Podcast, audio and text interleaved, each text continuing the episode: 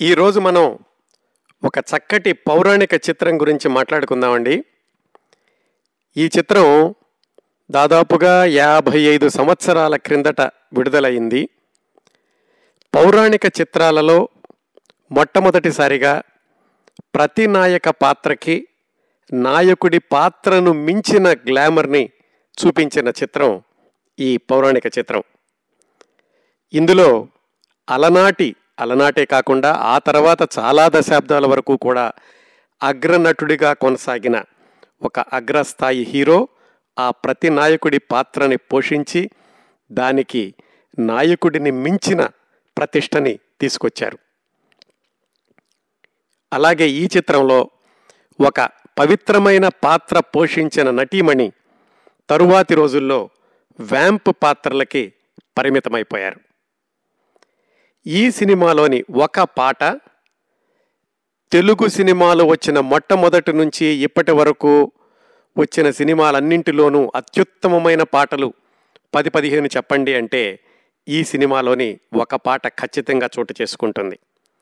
అంతేకాకుండా ఆ పాట తెలుగువారి జనజీవన స్రవంతిలో తెలుగువారి సంస్కృతి సంప్రదాయాల్లో ఒకటిగా మిగిలిపోయింది. తెలుగువారి వివాహ వేడుకల్లో తప్పనిసరిగా వినిపించే పాటగా ఆ పాట తన ఖ్యాతిని స్థానాన్ని ఇప్పటికీ నిలబెట్టుకుంటూనే ఉంది. ఈరోజు మనం ముచ్చటించుకోబోయే చిత్రం సీతారామ కళ్యాణం. ఎన్టీ రామారావు గారు రావణుడిగా ప్రతినాయక పాత్రని పోషించిన చిత్రం సీతారామ కళ్యాణం. విశేషాలు మాట్లాడుకుందాం. ఈ సినిమా గురించి చాలా చాలా విశేషాలు ఉన్నాయి వాటన్నిటిలోకి వెళ్ళబోయే ముందు ఒక విషయం చెప్తాను మీకు. ఎన్టీ రామారావు గారిని విశ్వవిఖ్యాత నట సార్వభౌమ అంటారు కదా ఆ బిరుదు ఎప్పటి నుంచి వచ్చిందంటే ఈ సినిమా నుంచి వచ్చిందండి.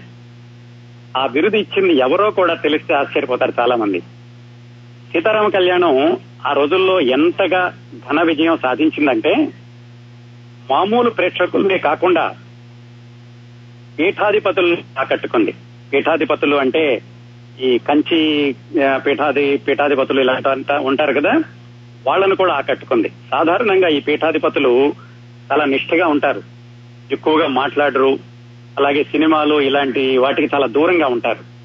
కానీ ఈ సినిమా విడుదలైనప్పుడు ఈ సినిమాలో రామారావు గారి నటన గురించి విన్నటువంటి జగద్గురు కంచి పీఠాధ్యక్షులు పరమాచార్య చంద్రశేఖర సరస్వతి స్వామి నాయన కావాలని ప్రత్యేకంగా ఈ సినిమా చూసి ఎన్టీ రామారావు గారిని పిలిచి ఆశీర్వదించడం కాకుండా ఆయన ఎన్టీ రామారావుకి విశ్వవిఖ్యాత నట సార్వభౌమ అని బిరుదిచ్చారండి.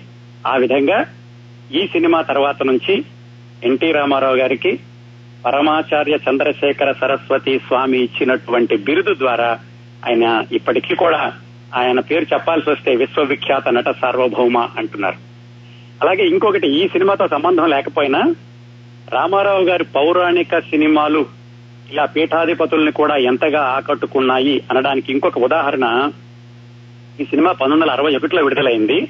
ఆ తర్వాత రెండు మూడు సంవత్సరాలకు విడుదలైన లవకుశ సినిమా చూసి శృంగేరి పీఠాధిపతి ఆయన కూడా ప్రత్యేకంగా ఈ సినిమాని తెప్పించుకుని చూసి రామారావు గారికి అభినవ రామరాయ అన్న బిరుదిచ్చారు ఇంకో విశేషం ఏమిటంటే ఆయన ఆ శృంగేరి పీఠాధిపతి చాలా రోజులు మౌన వ్రతంలో ఉన్న ఆయన. లవకుశ సినిమా చూశాక ఎన్టీ రామారావు గారితో మొదటిసారిగా మాట్లాడారటండి. అంతగా ఎన్టీ రామారావు గారి పౌరాణిక పాత్రలు మామూలు ప్రేక్షకులనే కాకుండా పీఠాధిపతులను కూడా కదిలిచ్చినాయి. ఇంకా ఈ సీతారాం కళ్యాణం సినిమా నిర్మాణం వెనకాల కథ ఎన్నుకోవడం వెనకాల ఎన్టీ రామారావు గారు దీనికి దర్శకత్వం చేసినప్పటికీ ఆయన పేరు వేసుకోలేదు. ఈ సినిమా బ్యానర్ పేరు ఎన్ఏటి అంటే నేషనల్ ఆర్ట్ థియేటర్స్ అసలు ఆ పేరు ఎలా వచ్చిందంటేనండి రామారావు గారు బెదవాళ్ళ చదువుకునేటప్పుడు ఆయనకి ఒక నాటక సంస్థ ఉండేది నేషనల్ ఆర్ట్ థియేటర్ అని. ఆ డ్రామా కంపెనీ పేరుతోటి స్టేజ్ నాటకాలు వేస్తూ ఉండేవాళ్ళు. అయితే అది ప్రొఫెషనల్గా కాకుండా అంటే కమర్షియల్గా అందరికీ డబ్బులు ఇచ్చి లేకపోతే టికెట్లు పెట్టి కాకుండా ఔత్సాహిక నటీనటులందరూ అంటే ఎవరి ఉత్సాహంతో వాళ్ళే వచ్చి నాటకాలు వేసేవాళ్ళు నేషనల్ ఆర్ట్ థియేటర్లో అప్పటి నుంచే రామారావు గారు ఎలాంటి విలువలు పాటించే వాళ్ళంటే సమయ పాలన టైం మేనేజ్మెంట్ క్రమశిక్షణ డిసిప్లిన్ సామాజిక స్పృహ సోషల్ అవేర్నెస్ ఈ మూడింటి పునాదుల మీద ఆయన నేషనల్ ఆర్ట్ థియేటర్స్ డ్రామా కంపెనీని నడుపుతూ ఉండేవాళ్ళు. సరే తర్వాత సినిమాల్లోకి వచ్చారు. సినిమాల్లో మంచి పేరు తెచ్చుకున్నారు. ఆ తర్వాత సొంతంగా సినిమాలు తీద్దాము అనుకున్నప్పుడు ఆయన ఈ నేషనల్ ఆర్ట్ థియేటర్ పేరుని తమ చిత్ర నిర్మాణ సంస్థ కూడా ఉపయోగించుకున్నారు. అలా ఉపయోగించుకుని మొట్టమొదటిగా ఆయన పిచ్చి పుల్లయ్య సినిమా తీశారు. ఆ తర్వాత తోడు దొంగలు సినిమా తీశారు. రామారావు గారు మంచి నటుడే కాదు మంచి అభిరుచి ఉన్న నిర్మాత కూడా అని పేరు తెచ్చుకున్నారు. కానీ ఆ రెండు సినిమాలతోటి డబ్బులు ఎక్కువగా రాలేదు. మరి ఎక్కువ కాలం నష్టాలు తెచ్చుకుంటూ సినిమాలు నిర్మించలేరు కదా? అప్పుడు ఆయన ఏం చేశారంటే జయసింహ జానపద సినిమా తీశారు. అది విజయం సాధించింది. ఆ తరువాత పాండురంగ మహత్యం పౌరాణిక సినిమా అది ఘన విజయం సాధించింది. ఆ రెండు సినిమాలు హిట్ అయినాయి. మొదటి రెండు సినిమాలు ఒక మాదిరిగా అయినాయి. అప్పటి వరకు నాలుగు సినిమాలు తీశారు ఎన్ఐటి బ్యానర్ మీద. పాండురంగ మహత్యం పంతొమ్మిది వందల యాభై ఏడు నవంబర్ ఇరవై ఎనిమిదిన విడుదలైంది. ఆ తర్వాత ఆయన ముందేసుకున్న ప్రణాళిక ప్రకారం అల్లూరి సీతారామరాజు సినిమా తీయాలి. సరే ఆ సినిమా స్క్రిప్ట్ వర్క్లో కూర్చున్నప్పుడు ఇంకా చాలా రీసెర్చ్ చేయాలి. చాలా రీసెర్చ్ చేస్తే తప్ప ఆ కథ పూర్తిగా తయారవదు అని వాళ్ళ యూనిట్ వాళ్ళు చెప్పినప్పుడు ఆయన ఈలోగా ఇంకో సినిమా తీద్దామని ఒక సినిమాకి ప్లాన్ చేశారు. అది ఆయన గురువు గారు కేవి రెడ్డి గారు. చెప్పుకున్నాం కదా మాయాబజార్ తీసినప్పుడు అసలు రామారావు గారు కృష్ణుడి వేషం వేయడానికి భయపడుతుంటే ఆయన ఆత్మవిశ్వాసం ఇచ్చి నువ్వు కృష్ణుడిగా నిలబడతావు అని చెప్పి ఈయన్ని కృష్ణుడి వేషం వేయించింది మాయాబజార్లో కేవి రెడ్డి గారు. అప్పటి నుంచి ఆయన్ని గురువుగా భావిస్తూ ఉండేవాళ్ళు ఎన్టీ రామారావు. ఆయన దర్శకత్వంలో శ్రీరాముడు ప్రధాన పాత్రగా రామాయణంలోని కొన్ని ఘట్టాలను తీసుకుని సినిమా తీయాలని రామారావు గారు అనుకున్నారు. సరే రామారావు గారు శ్రీరాముడు కథ అనగానే మరి ఖచ్చితంగా రామారావు గారు శ్రీరాముడు వేయాలి. రావణాసురుడుగానేమో ఎస్వి రంగారావు అని కేవీ రెడ్డి గారు అందరికీ చెప్పేశారు. సినిమా తీస్తున్నాను ఎన్టీ రామారావుకి ఆయన రాముడు ఎస్వి రంగారావు రావణుడు అని. ఈలోగా ఏమైంది? ఎన్టీ రామారావు గారి క్లోజ్ ఫ్రెండ్ ఒక ఆయన ఆయన పేరు ధనేకుల బుచ్చి వెంకట కృష్ణ చౌదరి. మీరు ఎప్పుడైనా మళ్ళా సీతారాముల కళ్యాణం సినిమా చూస్తే ఆ టైటిల్స్లో డిబివికే చౌదరి అని ఉంటుంది. ఆయన ఎన్టీ రామారావు క్లోజ్ ఫ్రెండ్. ఆయన ఆంధ్ర యూనివర్సిటీలో ఒక పుస్తకం తెచ్చారు. ఆ పుస్తకం ఏంటంటే శివపురాణం రకరకాల పురాణాల్లో నుంచి రావణాసురుడి వ్యక్తిత్వాన్ని విశ్లేషిస్తూ దాన్ని ఎక్కువగా హైలైట్ చేస్తూ రాసినటువంటి ఒక పుస్తకం. అది చదివారు రామారావు గారు. అది చదివినప్పుడు ఆయన ఇంకా రావణుడి పాత్రని ప్రేమించారు. ప్రేమించారంటే కంటే కూడా ఆయన దాంట్లోకి ఆల్మోస్ట్ ఆవాహన చేసేస్తున్నారు ఆ పాత్రను. అప్పుడు కేవీ రెడ్డి గారి దగ్గరికి వెళ్ళి చెప్పారు. ఈ కథ తెద్దాము. నేను రావణుడి వేషం వేస్తాను అని. ఆయన నీకేమైనా మతిపోయిందా? నువ్వేమిటి? రావణుడి వేషం వేయడేమిటి? శ్రీకృష్ణుడు లాంటి పాత్ర వేసిన వాడివి? నువ్వు ఇలా రాక్షసుడి పాత్ర వేయడానికి వీల్లేదు. ఒకవేళ నువ్వు ఇదే పాత్ర వేస్తాను అంటే గనక నేను ఈ సినిమాకి డైరెక్ట్ చేయను అన్నారు కేవీ రెడ్డి గారు. ఎన్టీ రావు గారు ఎన్టీ రామారావు గారిని క్లోజ్గా తెలిసిన వాళ్ళందరూ చెప్తారు ఆయన పట్టుదల ఎలా ఉంటుందో. పట్టు పట్టక రాదు పట్టి విడువక రాదు అన్నట్టుగా ఆయన ఒక దృష్టిలో వెళ్ళారు అంటే ఇంకా అలా వెళ్ళిపోవాల్సిందే. ఏమైనా సరే ఇందులో రావణుడి వేషం వేస్తాను నేను. గురుగారు మరి మీరు దర్శకత్వం చేయలేను అంటే ఇంకా నేను బలవంతం చేయను అని ఆయన వద్దన్నా గాని తనే సొంతంగా దర్శకత్వం చేద్దామని చెప్పి ఈ సినిమా కి ప్లానింగ్ మొదలు పెట్టారు అయితే డైరెక్షన్ ఎవరు చేయాలి అనుక అనుకున్నప్పుడు ఈయనే ఈ రావణుడి పాత్రను అంతటినీ పూర్తిగా ఆకలింపు చేసుకుని ఇంకా కంబ రామాయణం తులసి రామాయణం ఇవన్నీ చదివి ఒక సమగ్రమైన అవగాహనకు వచ్చాక ఇంకా వేరే వాళ్ళకంటే కూడా తనే దర్శకత్వం చేద్దాం అనుకున్నారు. కానీ పేరు వేయడానికి మాత్రం ఎందుకనో ఆయనకి ధైర్యం చాలలేదు అనకలు అనకపోవచ్చు కానీ ఎందుకనో కానీ ఆయన పేరు వేసుకోలేదు. ఆయన సంయుక్త దర్శకుడు ఎగ్జిక్యూటివ్ డైరెక్టర్ అని అయ్యన్ మూర్తి అని ఒక ఆయన పెట్టుకున్నారు. ఆ ఈ అయ్యన్ మూర్తిగా ఎవరంటే ఆ తర్వాత రోజుల్లో ఈ సినిమా వచ్చాక తర్వాత రోజుల్లో ఆయన సుఖ దుఃఖాలు జగత్కిలాడీలు అలాగే జగమే మాయ మురళీమోహన్ గారు మొట్టమొదటి సినిమా. శ్రీరామ బంటు ఇలాంటి సినిమాలన్నీ తీశారు. ఆయన్ని ఎగ్జిక్యూటివ్ డైరెక్టర్గా పెట్టుకుని ఎన్టీ రామారావు గారే దాదాపుగా సినిమా అంతా దర్శకత్వం చేశారు. ఇంకా ఇలా ఈ సినిమా మొదలు పెట్టారు స్క్రిప్ట్ అనుకున్నారు. ఆయనే డైరెక్షన్ అనుకున్నారు. ఇంకా తర్వాత పాత్రలు పాత్రధారుల విషయానికి వచ్చేసరికి అక్కడ ఒక పెద్ద డైలమా వచ్చింది. రామారావు గారికి రావణుడు అంటే ఎందుకంత ప్రేమ ఎందుకంత ఆకర్షణ అంటే నిజానికి మనుషుల్లో కానీ ఎవరిలోనే కానీ చెడ్డ మనుషులు మంచి మనుషులు రెండు రకాలు ఉండరు. మనుషులే కాదు ఏ ఏ ఏ కేటగిరీ తీసుకున్నా కానీ మంచి వాళ్ళు చెడ్డవాళ్ళు అని సెపరేట్గా ఉండరు. పరిస్థితి ప్రభావాన్ని బట్టి వాళ్ళలోని మంచితనం బయటకు వస్తుంది ఒక్కొక్కసారి చెడ్డతనం బయటకు వస్తుంది ఇంకొకసారి. రామారావు రావణుడిలో రావణుడి వ్యక్తిత్వంలో ఈ మంచితనం అనేటువంటి యాంగిల్ని ఎక్కువగా చూశారు. రావణుడు నో డౌట్ చెడ్డ పనులు చేశాడు చెడ్డవాడు అయ్యాడు. కానీ ఆయనలో ఉన్న మంచి గుణాలని కూడా ఎలాగా హైలైట్ చేపించవచ్చు అనేటటువంటి కోణంలో ఆలోచించి ఆయన ఈ కథని సముద్రాల రాఘవాచారి గారితో చెప్పి రాయించారు. ఆయన ఏం చూశారంటే రావణుడు గొప్ప శివభక్తుడు పండితుడు సంగీత విశారదుడు. ఇవన్నీ మంచి గుణాలే. కాకపోతే అతనిలో ఉన్నటువంటి స్త్రీలోలత్వం అలాగే ఎవరూ నన్ను ఏమీ చేయలేరు అనేటటువంటి అహంకారం ఈ రెండు గుణాలు వల్ల అతడిలోని రాక్షసత్వం బయటకు వచ్చి చివరికి అతని పతనానికి దారితీసింది ఇంకొకటి మనం గమనించాల్సింది ఏంటంటే రావణుడిని మట్టు పెట్టడానికి మహావిష్ణువు అంతటి వాడే అవతారం ఎత్తాల్సి వచ్చింది. అంటే రావణుడు ఎంత బలవంతుడు ఆలోచించాడు. దుర్మార్గుడు అయి ఉండొచ్చు కానీ ఆయనలో కూడా ఎంతో ఔన్నత్యం ఉంది. అందుకే మహావిష్ణువు దిగొస్తే గాని ఆయన సంహారం సాధ్యం కాలేదు. అట్లాగే రావణుడిలో లేని రసం లేదు. అతనిలో కావలసినంత సరసం ఉంది ఉండగూడనంత విరసం ఉంది.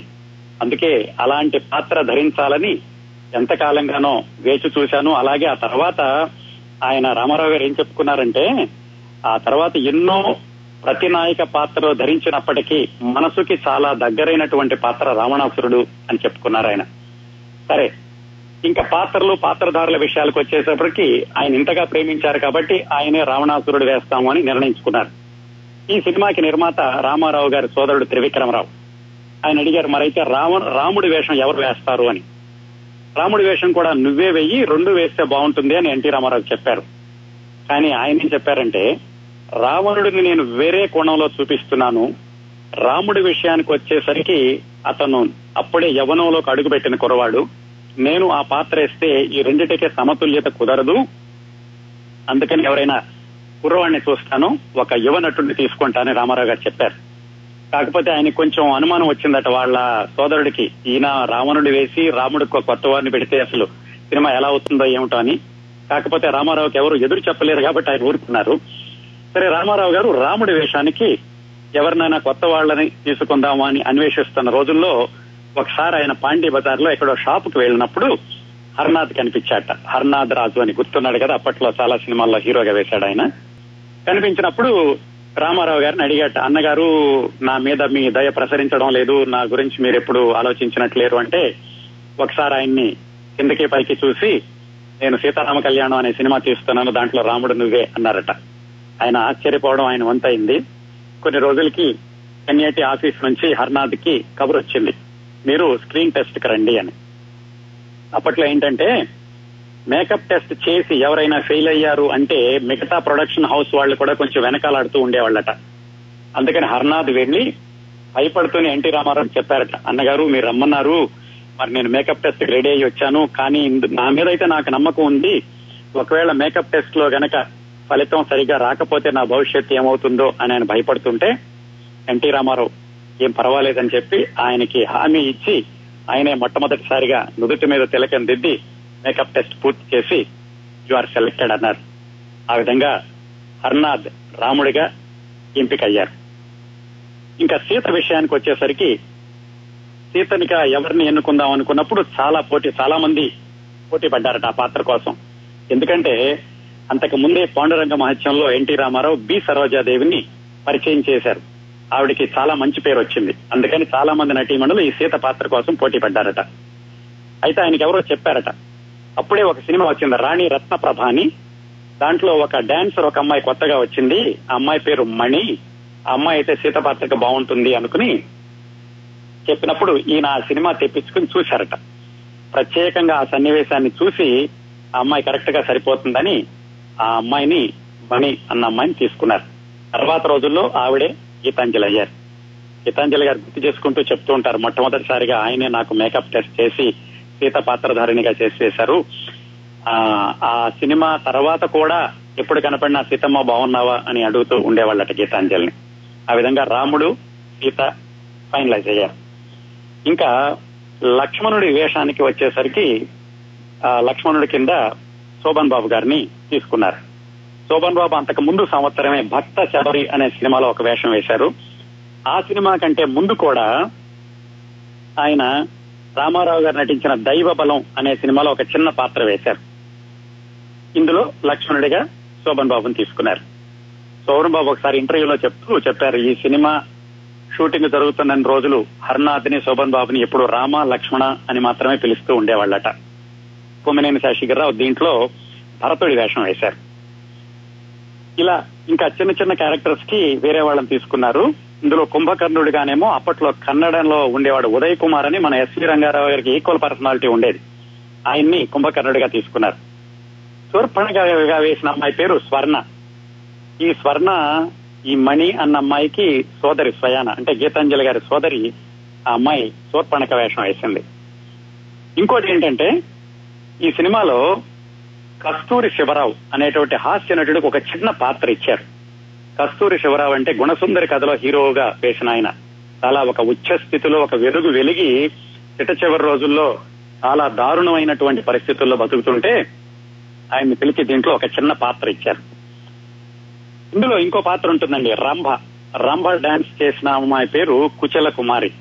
ఇప్పట్లో మనం ఐటమ్ సాంగ్ గర్ల్స్ అంటుంటాం చూడండి. ఆ రోజుల్లో అలాగే ఎక్కడైనా డాన్స్ ఉందంటే ఈ కుచల కుమారి తోటి డాన్స్ చేయించేవాళ్ళు. ప్రేక్షకులందరూ విరగబడి చూసేవాళ్ళట. ఆవిడ డాన్స్ ఉంది అంటేను.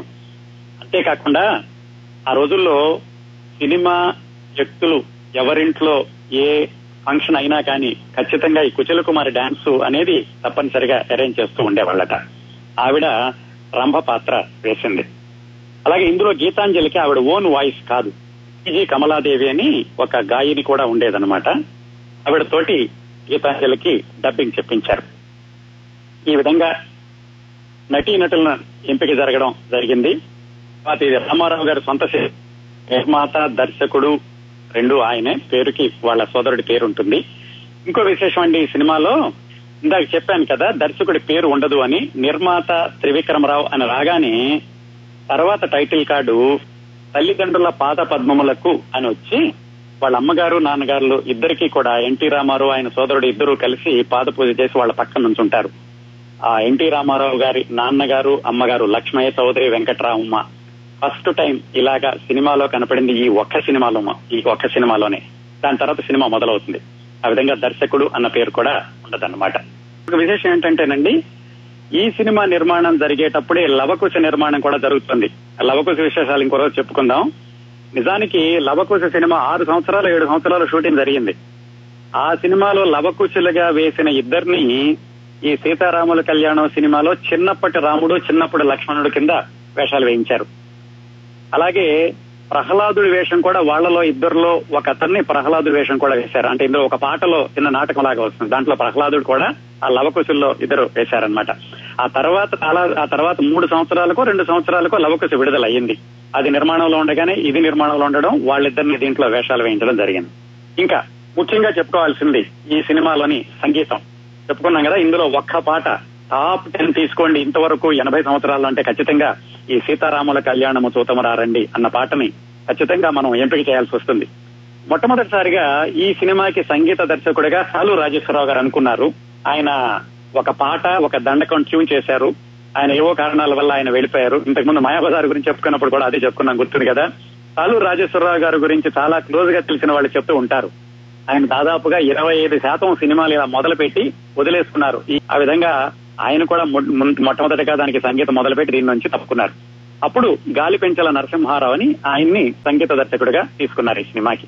ఈయన గురించి ఎంత చెప్పినా కానివ్వండి ఈ ఒక్క పాట చాలు. సీతారాముల కళ్యాణము సుతమరారండి అన్న ఒక్క పాట చాలు ఆ గాలి పెంచల నరసింహారావు గారిని ఆ గారి సంగీతానికి శాశ్వతత్వం ఆపాదించడానికి.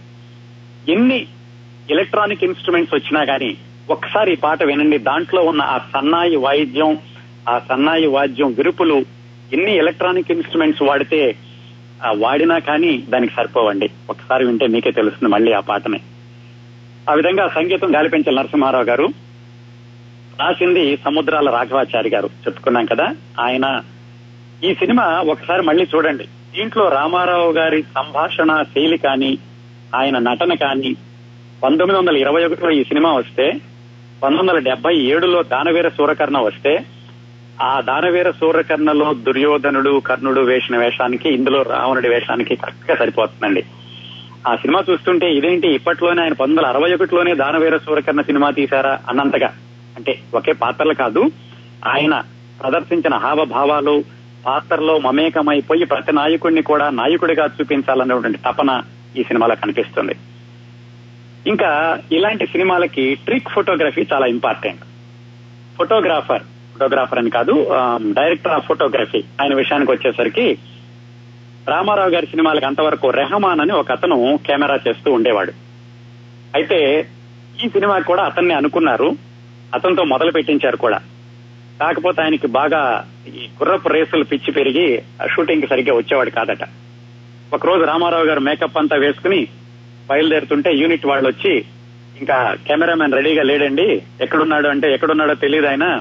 కనపట్టలేదు అనేసరికి ఆయన అప్పటికప్పుడు నిర్ణయం తీసుకున్నారు. ఏమని ఆయన దగ్గరికి అంతవరకు ఒక కుర్రాడు తిరుగుతున్నాడు. ఏమంటే నాకు తెలుగు సినిమాల్లో ఏదైనా డైరెక్ట్ ఆఫ్ ఫోటోగ్రఫీ చేయాలని ఉంది అని.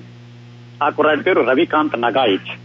అతను ఒక హిందీ డైరెక్టర్ ఆఫ్ ఫోటోగ్రఫీ దగ్గర అసిస్టెంట్గా చేస్తూ ఉండేవాడు బాబుబాయి మిస్త్రి అని. వీళ్ళందరూ అప్పట్లో ట్రిక్ ఫోటోగ్రఫీ ఫేమస్ అండి ఈ పౌరాణిక జానపద సినిమాల్లో.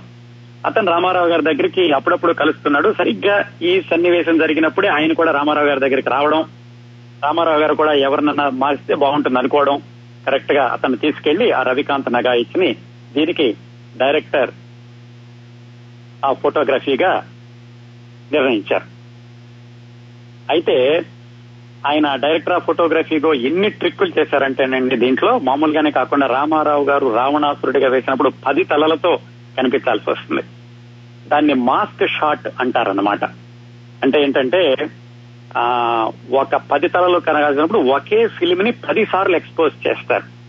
అప్పట్లో డ్యూయల్ రోల్ వేసినప్పుడు కూడా రెండు సార్లు ఎక్స్పోజ్ చేస్తూ ఉండేవాళ్ళు. అంటే ఒక పాత్రతోటి కెమెరాని సగం మూసేసి మళ్ళా ఈ మిగతా సగాన్ని రెండోసారి ఇలా ఎక్స్పోజ్ చేసేవాళ్ళు. అలాగా పది పది తలలతో చూపించాల్సి వచ్చినప్పుడు అదే ఫిలిం ని పది సార్లు ఎక్స్పోజ్ చేశారటండి. అంతసేపు కూడా రామారావు గారు పది తలలు కదలకుండా కూర్చోవాలి. ఏమాత్రం ఒక ఒక ఫ్రాక్షన్ ఆఫ్ ఇంచ్ అటు ఇటు కదిలినా కానీ ప్రేక్షకులకు తెలిసిపోతుంది అంత జాగ్రత్తగా ఫోటోగ్రఫీ మొట్టమొదటిసారి వచ్చినటువంటి అవకాశాన్ని ఆయన సద్వినియోగం చేసుకున్నాడు. ఆ తర్వాత చాలా పెద్ద పెద్ద సినిమాలకి చేశాడు రవికాంత్ నగాచి ట్రిక్ ఫోటోగ్రఫీ తర్వాత హిందీలో కూడా తెలుగు సినిమాల్లో ఆయన మహాబలుడు అని ఒక సినిమాకి దర్శకత్వం కూడా చేశారు. ఆ తర్వాత హిందీలోకి వెళ్ళి హిందీలో స్థిరపడిపోయాడు.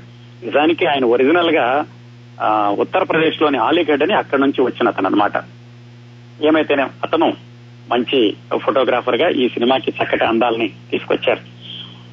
ఇంకా ఈ సినిమాలో ఎన్టీ రామారావు గారి నటన గురించి ఏం చెప్తారండి? అది చూస్తే తప్ప చూసి తరించాల్సిందే ఆ నటనని. ఎన్టీ రామారావుని అభిమానించే వాళ్ళు ఎన్టీ రామారావుని అభిమానించని వాళ్ళు ఎవరైనా ఉన్నా కానీ ఆయన నటన మాత్రం తప్పనిసరిగా ఈ సినిమా చూసి జోహార్లు అనక తప్పదు. ఎన్టీ రామారావు గారి నటన అంటే మీరు జాగ్రత్తగా అబ్జర్వ్ చేయండి. ఆయన మిగతా చుట్టుపక్కల ఏమీ లేకపోయినా శరీరంలో అవయవాలన్నీ కదిలేటటువంటి అవకాశం లేకపోయినా కేవలం మొహంతో కూడా ఆయన అద్భుతమైనటువంటి నటన ప్రదర్శించగలడు. ఇందులో పర్వతాన్ని ఎత్తేటప్పుడు శివుణ్ణి ప్రార్థిస్తూ అక్కడ చూడండి ఒకసారి. శరీరంలో ఏమీ కదలదు. ఆయన కళ్ళు పెదాలు మొహంలోనే అద్భుతమైన నటనని చూపిస్తూ ఉంటారు. ఇంకా ఈ సినిమా విజయం గురించి అయితే చెప్పాల్సిన అవసరం లేదు. పంతొమ్మిది వందల అరవై ఒకటి జనవరి ఆరును విడుదలై ఆ రోజుల్లోనే తొమ్మిది కేంద్రాల్లో వంద రోజులు ఆడడం ఆ తర్వాత ఇన్ని సంవత్సరాలుగా తెలుగువారు అత్యంతంగా అభిమానించే ఆ పాట కూడా ఎవర్ గ్రీన్గా మిగిలిపోవడం జరిగింది.